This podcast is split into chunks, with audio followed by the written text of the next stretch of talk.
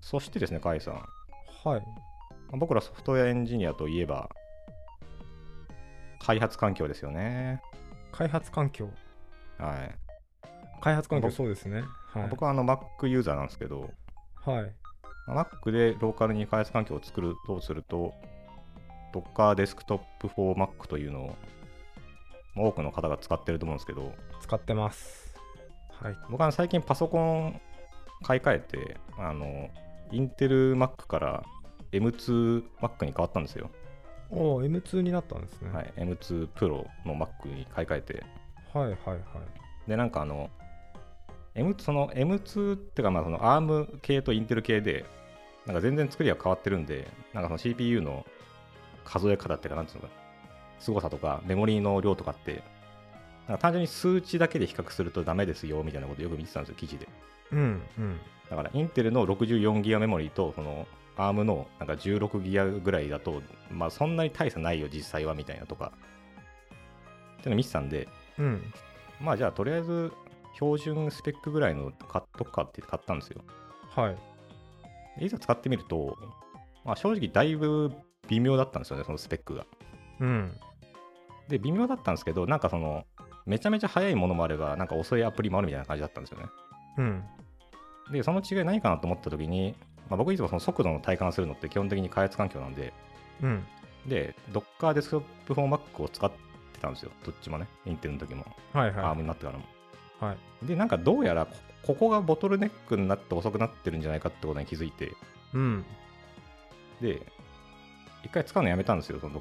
ドッカーデスクトップを。あ、どっかそのものをね。はい。あ、そうそう、あ、だえーあそうですね、ドッカー、ドッカー使うのやめて、ローカルに全部こう、ちまちま開発環境作ってみたんですけど、開発環境環境をね、作ってみたらうん、うん爆速になって。 まあ、そうですよね。え、なんか多分、インテルの時は、ここまで差は出なかったと思うんですよね、なんか、ああ。ロローカルにつそのまま作ろうが、ドッカーデスクトップで動かそうが、あ、そうですか。なるほど。って気がしてて、なんとなく。でな、なんでなんだろうなと思いながら、最近、あの、カイさんにお勧められされたオーブスタックっていうはい、あ、はい、はい。やつに、ちょっと変えたんですよ。うん。そしたらね、変えただけで2倍ぐらいになりましたね、速度。おお、すごいね。うんなんかあの、Python でこうファイルを読み込んでデータをななんか DB に流し込むみたいな処理があるんですけど、バッチ処理が。はいはいはい。それがなんか今までの、てかその、Docker デスクトップフォンワークだと100秒ぐらいかかってたんですよ。そのうん。コンテナから DB に流し込むのが。うんそれ。を応募作に変えたら50秒ぐらいだったんですよ。おお、すごいね。めちゃめちゃ早くないですか早いね。そう。で、さらに DB をコンテナからローカルに移したら20秒まで落ちたんですよ、さらに。ああ、なるほど。で、全部あのコンテナから外すと10秒ぐらいでいけるんですよ。うんうんうん。だからやっぱりその D- DB の、まあ、今 MySQL を使ってるんですけど、なんかそのそれのコンテナのそのうんぬんかんぬんで結構引っかかりポイントがあるのかなっていう気もしたんですよね、やってて。なるほどね。あそれそれをとりあえずまずはコンテナから外してあげるとか、なんかそのうん。 MySQL も今だと対応してるんですけど、なんかちょっと前までその ARM 版がうまく対応してなかったとか、なんかいろいろあるんですよね。うんうんうん。そうそう。で多分今他のやつでももしかしたらあるかもしれないですよね。公式イメージがそもそも対応してないとか。ああ、ありそうありそう。まだあるそうだろうべね、超便利、みんなが使ってる Docker Hub のイメージがそもそも対応してないとか、でも便利だから使わざるを得なくてどうしようみたいなとか、うんうん。ちょこちょこあって。はいで。そもそも本番環境って多分、今でもインテル環境っていうか、あの、AMD64 で作った Docker のやつとか多分置いてると思うんで、イメージをね。うんうん。なんかそれを急に変えるのもちょっと怖いしなとか。そうだね。そうなんかね、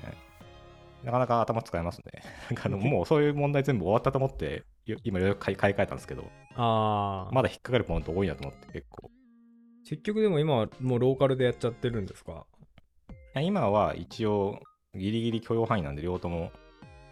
このオーブスタックで動かしてますね。ああ、なるほどそう。確かになんか僕も、あの、Docker for Mac 使ってたんだけど、ここ半年ぐらい、急になんか激おもりになりだして、まあ自分たち の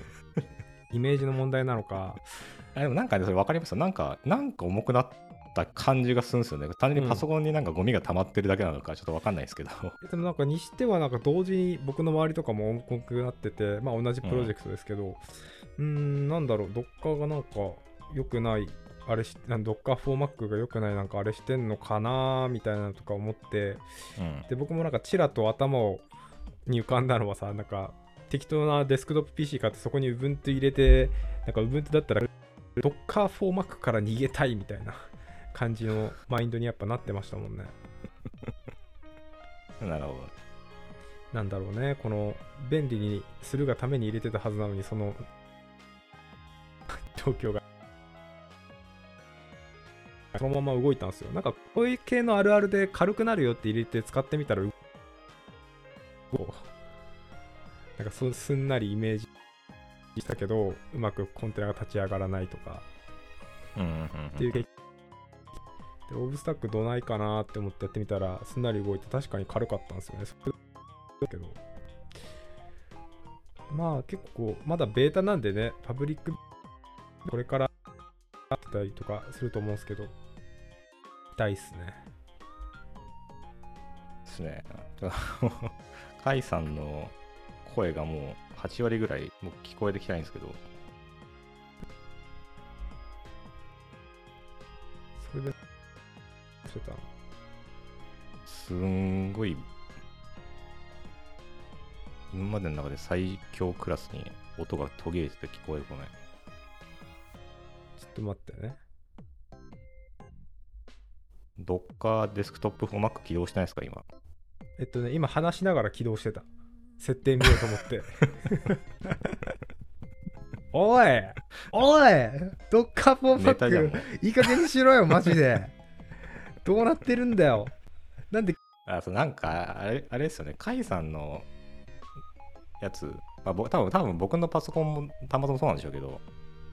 なんか画面共有とかしながらどっか動かしてると、結構すごいことになりますよね。なんか、すごいことになるし、固まるとか画面が。もうできないレベルだよ、正直最近は。今どうですか、声。あ、今だいぶ治りました。ああ、ドッカーフォーマックのせいです ね。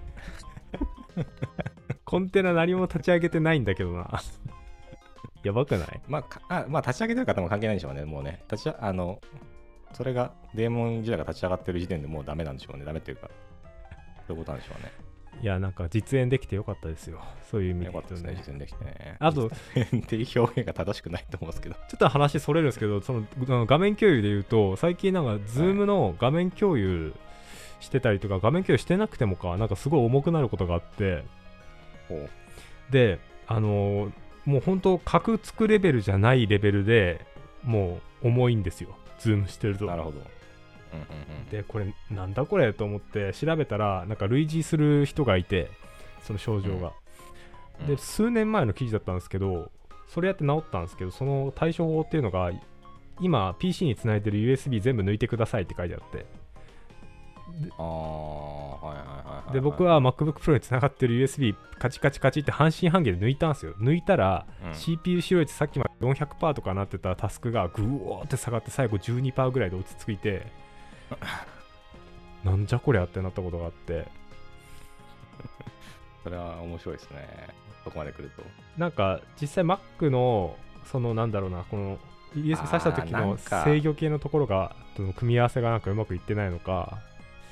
あのーあれですよね。あれ、ズームだったか忘れましたけど、なんか、あるいある一定の時期に発売された Mac の、なんか左と右にだから2本ずつぐらいサンダーボルトのやつがあって、あなんなんかその左奥とか、なんか右奥とか忘れましたけど、なんか特定のところに刺しとくと、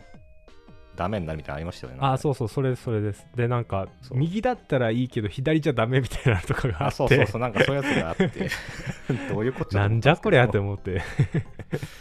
まあ、ソフトウェア制御してますからね、いろんなものいやが、やっぱ Mac りも結。局ねよくわからんのですよなんかソフトウェアだけの問題じゃななくなまあソフトウェアののせいでもあるのかなあるんだと思うけどうん。謎ですよねなんかそれで言うともうすごい引き慣れで言うとさなんかラジオとかもさ最近あんまり皆さん聞く機会ないかもしれないですけどなんかラジオ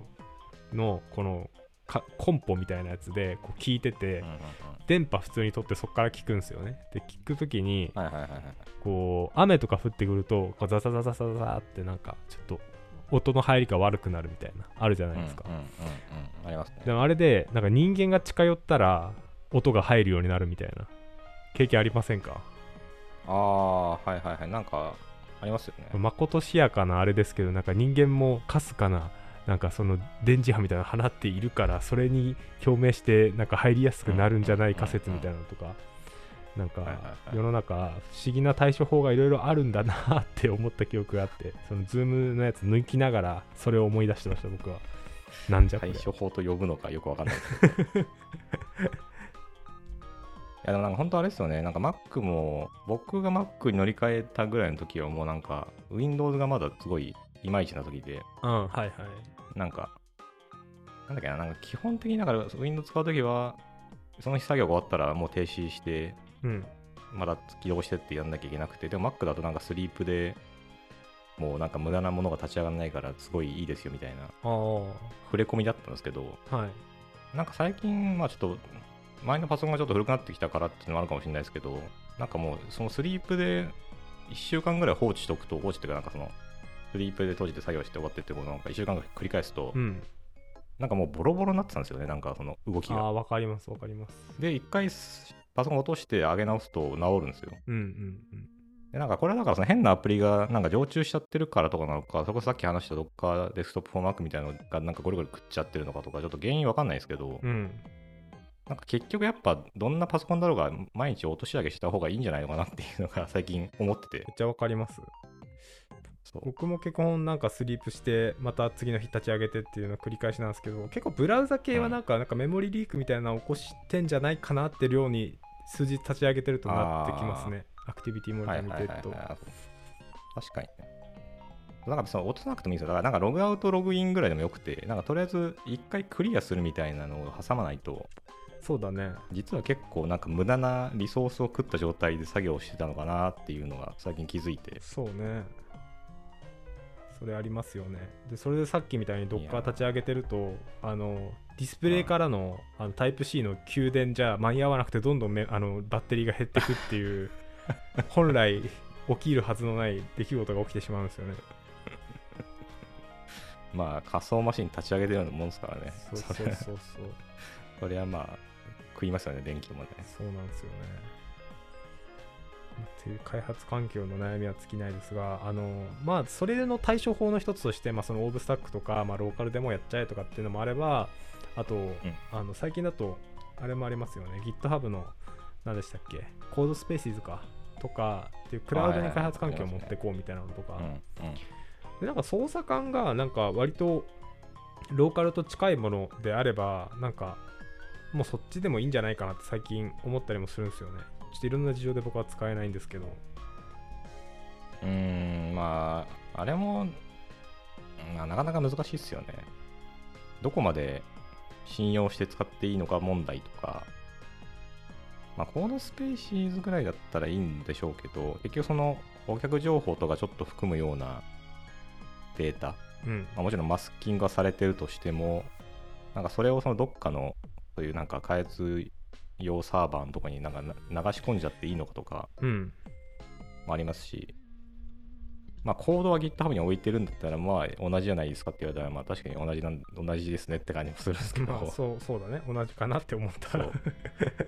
ていうのと、あとそうその僕もそのパソコン買い替えるときにちょっと思ったんですよね。なんかパソコンのスペックをめっちゃ落として、 うんコードスペーシーズとかでもう開発する前提にしてもいいかなと思ったんですけど、うんなんかそうするとやっぱちょっと高いんですよね、ランニングコストが。ああまあ重量課金制でずっとかかってくもんだもんねそう、だからもう、基本最近僕なんでね、一日中立ち上げて作業なんかしたりするんで、じゃあその、1日15、6時間かける30日かける12ヶ月みたいなので計算すると、うん全然割に合わないんですよね。確かにフルタッチの場合そうだよねダブルワークとかしてたりとかする都合でずっうとん何かしらどこかしらで立ち上がってるってなるとそうだよねかなりねそう。ただなんか、ここもちょっと難しくて、なんか、ローカルのそのスペックを基準に考えると、まあ高すぎるんですけど、うんでも実際その所定のなんかブラウザとか IDE とか除いた本当に一部分だけ動かそうとすると多分そんなにスペックなくてもいいような気もしなくもないんですよね。ああもうしてて。だから実際どのぐらいのスペックがあればいいのかもあんまよく分かってないのもあるしうんなかなか難しさがあるんですよね。なるほどねまあ、あとあとやっぱでもそうですね重量課金だとやっぱりちょっと財布にあんま良くないかなっていうのはありますよね。気持ちはわかります、まあ、会社持ちとかでできるんだったら全然そっちに寄せちゃってまあさ、まあ、うん、そうか。まあ、結局かかるお金は変わんないんだけど。そうだからパソコンのスペック自体は10万円とか20万円とかの差しか生まれないのにランニングコストで30万円とか40万円とか差が生まれちゃったらなんか結局意味ないじゃないですかそれって意味ないが、そこで改善されるのって、その仕事の環境は改善されますよね。仕事しやすくはなると思うんですよね。重くて、うんちゃらとかってなってる時間が減るとか、ずっとローカルはサクサクのまんまだから、まあ、そこの改善度合いも含めて効率がどんだけ上がるのか、まあ、測定はかなり難しいですが、まあ確かにねパソコンが熱くならないとかその分暖房代がちょかっかるととか別の端末からでもね、コードスペースにさえつなげばコードが見れるとかねとかね。っていうので、なんかちょっと一確か回にやねってみる価値はやっぱありそうですね。っていう気はしてて、うんうんうんうんうんちょっとまだなかなかできてない現状ですが、なんか Amazon の AWS にもなんか似たようなのがあるんですよね、確か。なんだっけな。クラウド9ですかあクラウド9違うかクラウド9はエディターですもんねそうだね、クラウド9となんか別で最近出たけど、あー思い出せないあな。なんかさっき出ましたねそれはね全部一式のやつですよねクラウド9も込みでそうそうそうそうそう。あれなんていうやつだっけな。クラウド9しか出てこない な。クラウド9の印象が強すぎるからちょっとクラウド9はなんか昔使ってましたけどね、それこそスペックがザコザコだった時とかに、はいはいはいはいはいいいっすね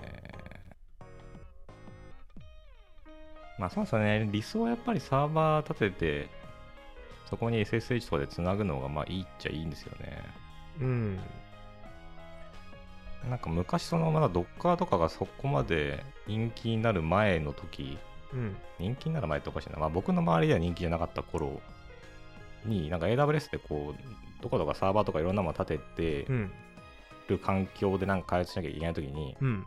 なんかもうその一式を作ってましたね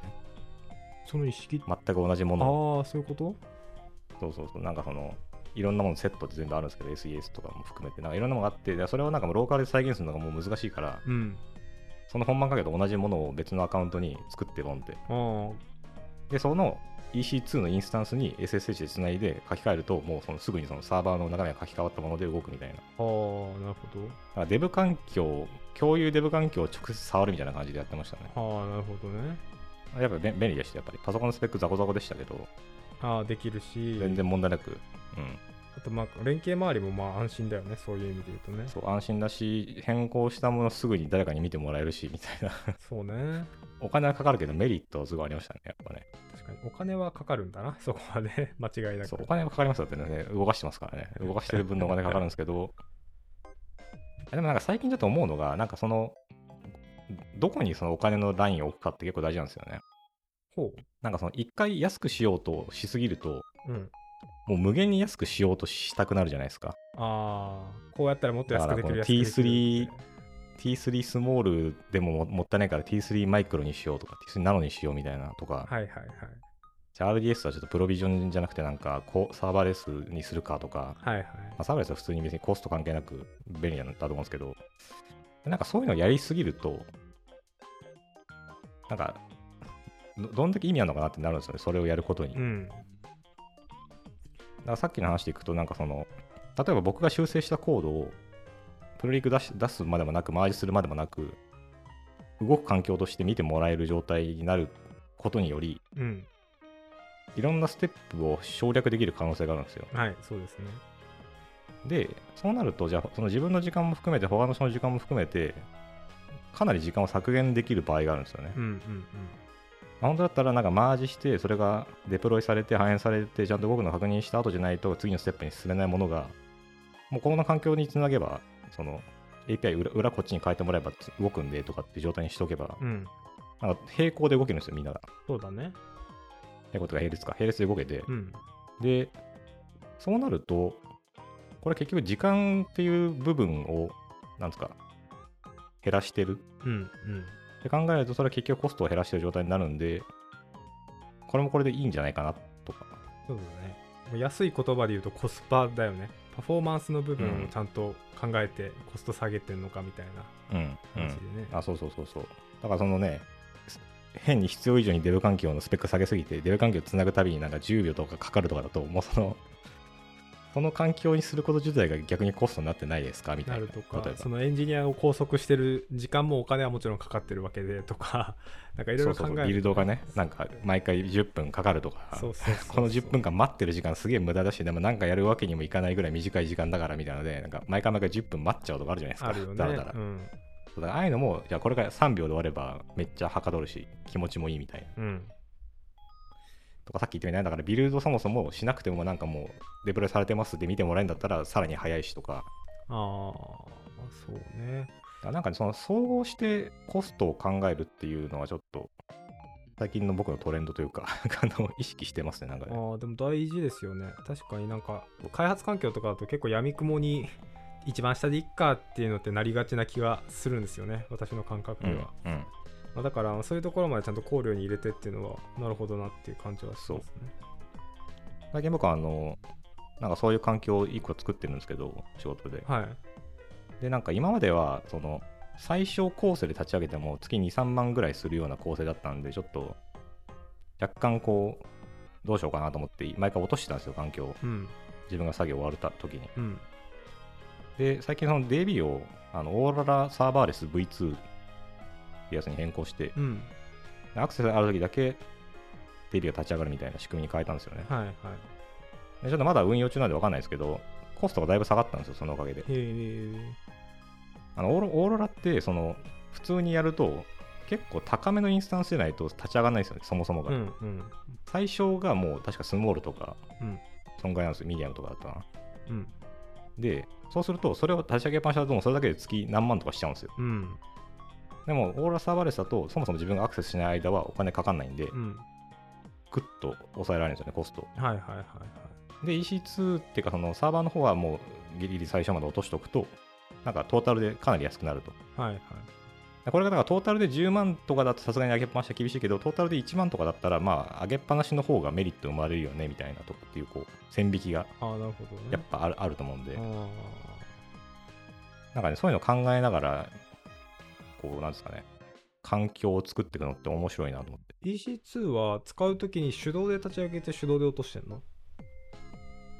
EC、あ、そうです、あ今、EC とかのアップランナー使ってるんですけど、あアップランナーでやってんだそうそう今まではだからアップランナーもオーロラとかも全部、その、まあ、そもそもあの CDK っていうあの、コードでやるやつやってるんですけど、ああーはいわかりますはい使うときにバーンって全部立ち上げて、うんうん終わったら全部落とすみたいな、あーもう全全上げ全落としみたいなことやってたんですよなるほどねで今は全上げのままでもう止ま止まってる落とす、落とさないっていうことですね。うーんでも、DB は落ちてる状態と同じなんで、お金がかかんなくて、良い。そこの、まあ、管理がより最適化されてるってことですね。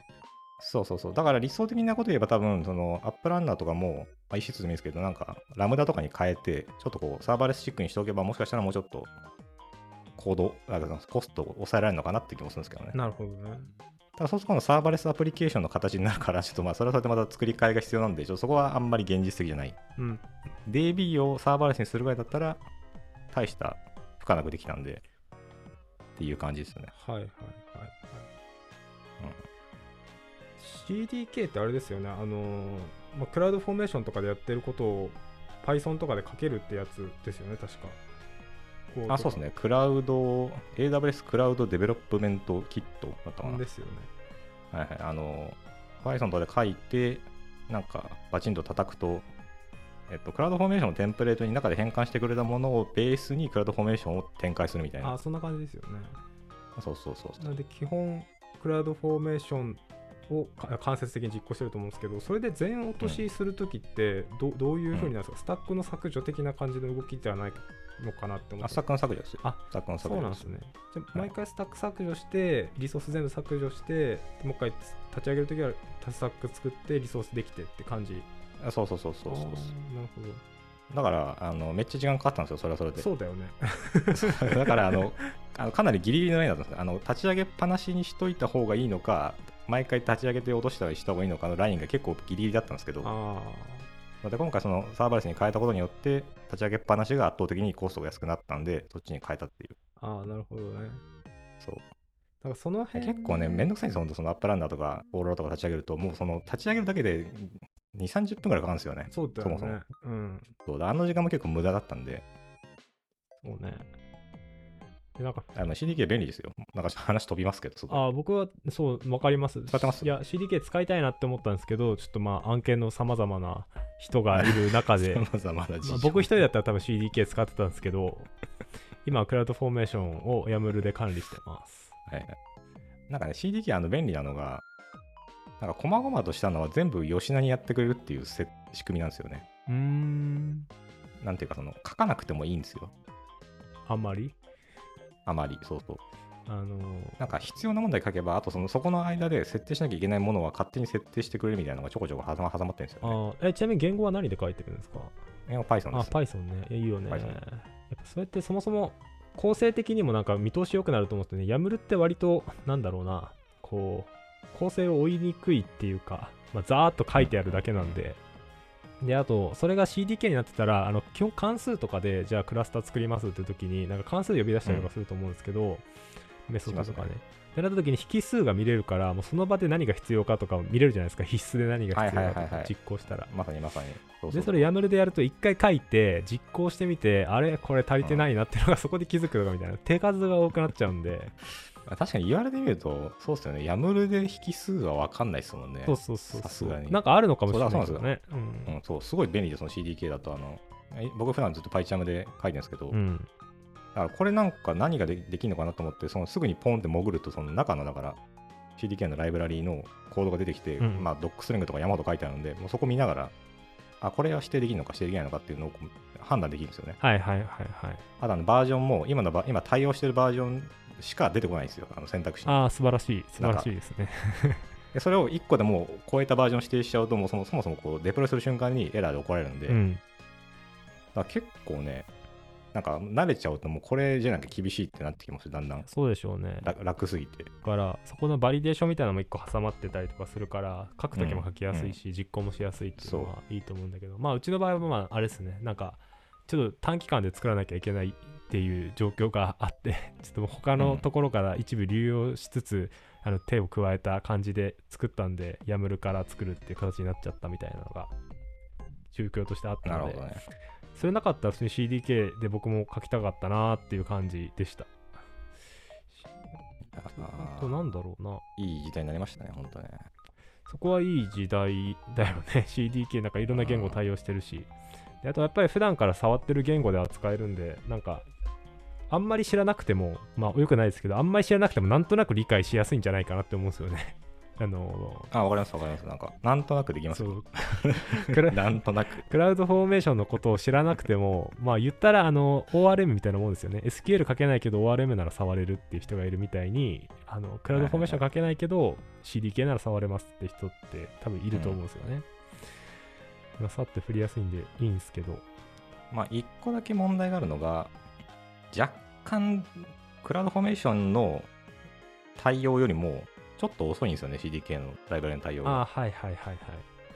い。で、今回、そのさっきあのサーバーレスにしたって話したんですけど、オーロラを。このオーロラサーバーレス V2 も、まだ厳密に言うと CDK のそのハイレベルライブラリでは対応してないんですよ、そこまで。だああ、なるほど。から、そのサーバーレス V2 で起動っていうのが、一個の関数で完結しないんですよね。うんうんでその代わりになんかその生成されたものの裏でそう生まれるそのクラウドフォーメーションのものうん。うん。を直接変更するための方法もあるんですけどその変数とか指定して、うん、そっちでちょっとガチャガチャいじるとそのサーバーレス V2 として立ち上がるみたいなことが今できててうんうんうん。だから一応そこまで理解しとかないとダメっていうのなんですよねその CDK がどこまどのレイヤーをやっててあその CDK が対応してない場合はでもクラウドフォーメーションが対応してるんであればそっちをいじればできるっていうのは一応知識として持っとかないとなんかできないっすねって言って終わっちゃう場合もああ。るという一部のニッチな対応はできないってことですね。あそうそうそう、日があの最新で最クラウドフォーメーションを対応しましたって言っても CDK は対応してませんっていうのは多分いくつかまだあると思うんで、うんうんうん。そそこはちょっと意識して見た方がいいですね。そうだね。いやー、そうしたかったっていうか、今からでも遅くない気はするんだけど別。に今からでもそこあでもやっぱ CDK で困るのは、基本あの、開発者が実行するだけならいいんですけど、あのまあ、うん複数環境を炊き上げる本番とかっていう時は、お客さんが実行したりするケースっていうのが一部あって、リとかしたら、うんうんうんうんマニュアルでこうやってくださいって書いておくとしてでその環境に Python 毎回入れなきゃいけなかったりとかするっていうのは手順としてちょっと挟まっちゃうんですよ、ね。ああ、これはね、結構あのー僕のところも、今ちょっと要検討中なんですけど、やっぱ僕の感覚はやっぱね、踏み台サーバーとかになんか置いとくのが一番いいと思うんですよね。あーなるほどね。あのなんでかっていうと、結局その、どういう設定ファイルをでデプロイするかっていう、その設定ファイルみたいなものは、うん。あの別にリポジトリに入れ入れときゃいいんですけど、うん。やっぱみんなで同じものにしとかないと、なんか毎回デプロイするために微妙にずれたりするわけですよ。だから、そうだね。だからそそれそうならないようにするためには、やっぱりデプロイ元もどっかに1個固めた方がいいと思うんですよね。あーうちリポジトリに似てます。あの、パラメータとかですよね。言ったらあ、、そう、パラメータとかです、パラメータとか。パラメータとかも含めて基本、リポジトリで今、あそうそれそれがそう、それが全部リポジトリに入ってるんであれば、別にそれでいいいけど、でもそれでもなんかこう、じゃあ、なんですかね、最新のメインになってませんでしたとかっていうのとか、ああ、なるほ結ど、構ね。起きるじゃないですか。まあねだからそういうのがなないようにするためには、なんかここにみんなでログインしてから、ここからデプロイすれば最新ので出せますみたいな状態に、なんかしとくとかの方が、まあ安定感はあるかなって気がするんですね。誰がデプロイしても同じみたいな。ああ、なるほどね。そうあと、あのやっぱ AWS ってあの、なんですかね、アカウント情報とかローカルで持ってると思うんですけど、うん。なんかつなぐつなぎ方によってはなんかデブ環境に行っちゃったりステージ環境に行っちゃったりするじゃないですあか。ありますね。はい。なんかそれを多分ミスりやすいと思うんですよね、特に経験が少ない人とか。ああ、あるでしょうね。それを避ける意味でも、なんかステージング環境用デプロイ環境に SSH でログインしてからデプロイしたらもうステージングにしか飛びませんとか、なんかあこ環境をやっぱこう固めとくっていうのは、なんか運用する上では結構大事なんですよね。まあ確かにここに入れば絶対ミスらないみたいな。あ、なるほどねそう。あ確かに僕、そうういうところちょっと考えちゃうんで、 なんかあの運用うまく回るようにしなきゃなとか。そこにさえ行けばっていうのは確かに、ここにさえログンインして、その出てる、ね、そのサーバー名を見見見て間違いないと分かれば、もうあとは安心してデプロイできますっていう状態あであそういう作りも確かにありなのかそうそこまで意識しないとちょっときついですよね。だから、甲斐さんの端末で甲斐さんがパッパパーンってた叩けばできるけど、実は裏ではいろんなものが設定されててとか、そのうんなんか普通に実行してるけど、AWS プロファイル環境変数が設定されてますとか、裏では実はね。うんう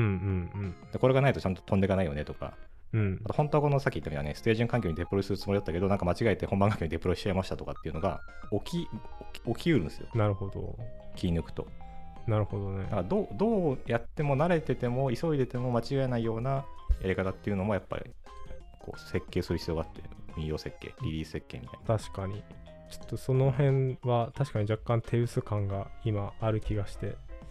まあそいつか間違えるんですよね、そういうのってね そういうふうにそう、いつか間違えるんですよね。いや、大丈夫でしょと思ってるけど、すごい急ぎで、あ、ちょっと早く直してデプロイしなきゃって時に、ダダダダダってやって、なんかこう、 デブ環境デプロイしましたって言ったら、なんか本番環境再起動してるぞみたいなこととかが起きるわけですよ。恐ろしすぎるそれはそうだからそれを避けるっていうのはやっぱこうかんいかに簡単な手順まで落とし込んでいくかみたいなあと、まあ、でもそのさっき最元の話に戻ると起動のしてるか停止してるかみたいなのの管理でいうとあのイベントうんブリッジのスケジューラーとか使ったらなんか規定の時間に落とすとかっていうのもありますけど、ちょそういうのだとコストカットとしてはちょっと足りないって感じなんですかフルタッチのところはやっぱ手動で落としてイベントあーイベントブリッジ使ったことないですねあ本当僕はなんか基本はなんかのイベントをもとにこういう処理をするみたいな、うんうんあの IF IFTTT みたいななんかあるじゃないですか if これが起きたらこうするみたいな感じの設定できてでイベントブリッジスケジューラーってのやるとなんかクローン式とか、まあ、何個か選択肢あるんですけどあのそれで実行する条件っていうのを決めて API を叩ける、うんうんうん ECS で提供されてる API これを例えばサービスあのアップデートサービスでデザイアドタスクカウントをゼロにするとかっていうふうにしたうらんうんうんうん毎うん日この時間になったらあのゼロになってタスク全部落ちますみたいなとかできて最近ちょっと調べてたんですけどあの AWS システムマネージャーであのあれがあるんですよねチェンジカレンダーっていうのがあってでこれおカレンダーを元になんかいろいろ設定ができるんですけどあのお盆の時期とかゴールデンウィークの時期はそういう毎日落として毎日起動してっていうことをやりたくないよってなったらそこの特定の日はこういう風にするっていうのを、まあ、ある程度条件付けができてそのカレンダーを元にへえでじゃあその間はイベントブリッジのじゃあイベントブリッジスケジューラーの起動するってタスクをじゃあお盆の最初の日はからあの無効にしときましょうとで最終日に有効にしときましょうってしたらずっとお盆の間は立ち上がらないとかっていうのを手動じゃなくてうんうんうんうん自動で管理できるみたいなのがなるほあどるらしくてだからその辺活用してもコストカットできそうだなって思いましたねまあ、基本は多分できるんでしょうねうんなんか僕の場合やっぱいつ使うか分かんないっていうのもあるんで、その朝から夜まで。そうだね。まあさすがに12時から朝の6時ぐらいまでは寝てると思うんですけど、なんかその、とはいえじゃあ他のメンバーは別にそこで作業してるかもしれないしとかあると、うん。いつ落としていいか分かんないですよね。だからその、あなんあ。か、 なんですかね、こう要はその普通の正社員しかいないような、なんかこう平日に、日中帯しか作業しませんみたいなとかだと、はいはい。あの月金のじゃあ6時から22時とかでいいと思うんですけど、うんうんうん。まあ、そうじゃないと、なんか難しいんですよね、そのね。どっからどこまで上げとけばいいのかの基準がないんですよ。なるほどね。そう。だからあんまりコストカットならないからっていうので、ちょっとやってないのもありますね、そのなんか。ああ、自時動間でで。落とすは上げるシリーズは。ああ、うんはいはい。なんか甲斐さんの、甲斐さんのところみたいな環境だと、そうですね、平日の昼間だけ上げとくとかみたいにすると、だいぶいけますよね。3分の1とか2とかになりますよそね、うです多分コストがねね。。まあでもそれやりだすと全部に対してやらなきゃいけないんで、まあ大 大変ですけどね。あそうね、あれもあれでね、意外と難しいですよ、なんかね。基本うまく動くけど、とか、とか、エラスティックキャッシュとかだったら、なんか一時停止とかないんですよね。あの、一回削除して。あ、そっか、エラスティックキャッシュ、確かに削除しかないんでしたっそうけ、です確か。削除してもう一回作り直すで、まあ、削除するときにバックアップ取っはいはて復元とかできるんですけど、まあっていう感じですよね まあ、一回作っちゃえばってことですそうね。で一す回作っちゃえば、あとは楽かもしれないけどっていう。っていう感じですね毎回そのサービスごとに一応対応は考慮する必要があるよねっていう、うんうんうんうんうんうん確かにね。そっか、そうか、こういうのもあるんですね。イベントブリッジ、ちょっと使ってみたい気もしますが、うんまあ便利そうですよ僕もそのくらいしか使ってないですけど昔はなんかね、あのクラウドウォッチで、クラウドウォッチイベントかなんか使って、あそうそう朝6時になったら一室起動して、21時半になったら落とすとかってやってましたけど、クラウドウォッチイベントがイベントブリッジになったらしいですよあ、そういう、あれなんですそねう。そうそう。東京に行って帰ってきたら、あいつ変わってたみたいな感じですか そうです。 お前なんか雰囲気変わったなあっいてつ。の垢抜けちゃって。 そんな服着てたっけ イベントブリッジ、あーいいですね。まあ名前分かりですね。クラウドウォッチはちょっとあの、クラウドウォッチうんちゃらが多すぎて、よく分かんない問題がいつも起きるんで。そうだね。そうなんだよ。なんか、その辺の名前ちゃんと整理してくれるのは嬉しいなって思うんですけど、なんうんうか、んいまだにね、EC2 でできたからっていう歴史的経緯で、なんか、なんですかね、SDK とか、なんかその CDK でもいいですけど、書いてるときに、あの、うん EC2 始まりだけど、実際 EC2 は使っ、うちの案件では使ってないんだけど、EC2、なんて言えばいいんだろうな。 あの、うんセキュリティグループとかって、なんだろう、はいはいはいはい EC2 に限った話でもないと思うんですけど、うんうんうん。なんか EC2 始まりじゃないですか、あの SDK とか CDK で。まあ、てか全部、全部そうじゃないですか。CDK で書くと、多分あの AB のやつでさ、EC2 のインスタンスサイズとかで確か書いてたと思うんですけど、みたいなね全部 EC2 っていうなんかプリフィックスが入ってたりだけど、プリフィックスとか、あの、モジュールがなん か EC2 になってて、そうそうそうそう。 EC2 の侵食具合がすごいなと思って。そういうのをちょっとある程度うまく分散し、なんか機能が膨れてたらね、そのさっきのクラウドウォッチイベントとかも、ある意味ちょっと違うじゃないですか。あの、イベントブリッジで分けたっていうのは、なんかそういう意味では分かりやすくていいなと思って、新しく入ってきた人にとって。僕、まあでも、AWS ぐらい巨大なマイクロサービス集団になっちゃうともう無理なんでしょうね。うん、なのかそも、こ変えるのって。うん、なんか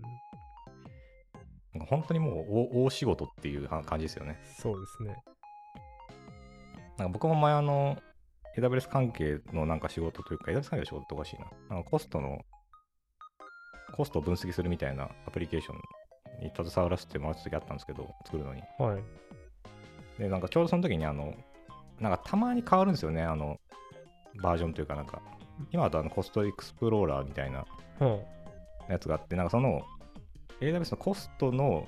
使うための API のなんかバージョンみたいのがガラッと変わるときがあって、うん、気うにん、うん。で、なんかまあ今使いやすくなったんですけど、なんか昔はなんかもうちょっとこうラフな感じで、各その EC2 なりなんなりのその各サービスごとがなんか結構好き勝手なフォーマットでコストをこう、形状というかなんかログを蓄積してるみたいなのがあって、はい。それがなんかある程度集約されたものになったのが、その結構、あれがいつだったかな、10年ぐらい前とかな、7、8年前とか忘れましたけど、あったんですよ。はいはいはい。だからそのこ AWS のコストを計上するものに関してもマイクロサービス化されてるわけですよね、だからね、AWS の中では。うんうんここのここにデータは投げ込んでくださいねみたいなのがあって、うんうん。まあ、それがこう各サービスが新しくできたりとか、昔からあったりとか、いろんなものがあって、なんかうまく統一されてないみたいな。 うんうんうん。まあ、それあんだけサービスあらそれはそうでしょうっていう感じなんですけど、はい。だから名前とかもだから1個変えるともう影響範囲が多分でかすぎるとかもあるんだと思うんですよね。まあ、あるでしょうね、そういうのね、こっちからすると、いや、これ絶対おかしいじゃないですかと思ってても、なんかもうそれがいじれないぐらいの、こう、なんかもうこべりついた、なんかまあ、、ってい うね、ネームスペースになってるって、全然あると思って全て、然あるでしょうね。そうまあ、っていう、っていうのが、まあ、今となってはわかるんですけど、最初、うんあの、クラウドフォーメーションで書いてるときに、俺 EC2 使ってないからこれじゃないよなーって思って、 ずっと探し続けるっていうね、あの、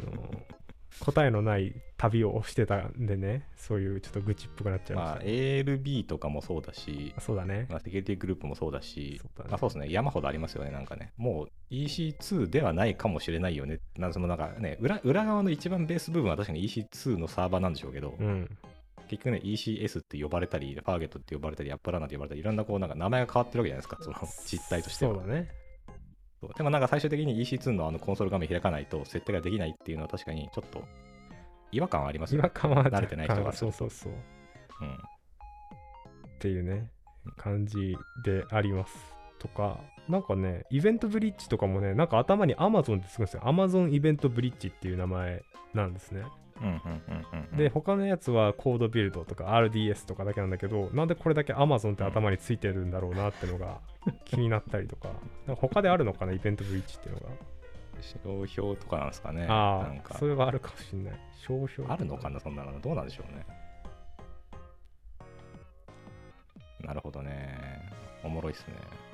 っていうまあ便利だけどちょっといろいろたまに混乱しちゃう っていうね、はいまあ、これを AWS のリソースを全部うまく使いこなせる人は、まあ、いないんでしょうねって僕はいつも思ってますけどね。そうなのかもね。うん。はい。でも、でもだからこそなんかこういうのちゃんと使えると強いなと思うんですよね。本当うん。なんかもうそれこそ今だってね EC2 のサーバーをきれいに立ち上げたり、なんかゴールデンイメージを作ったりとかってできる能力ってそんなに活用する場面ないんじゃないかなと思うんですよね。もちろんそのなんかね、巨大なインフラとか作ってるとかは別ですけど、うん。うん。普通にそれなりの中規模ぐらいのアプリケーションだったらね、なんか、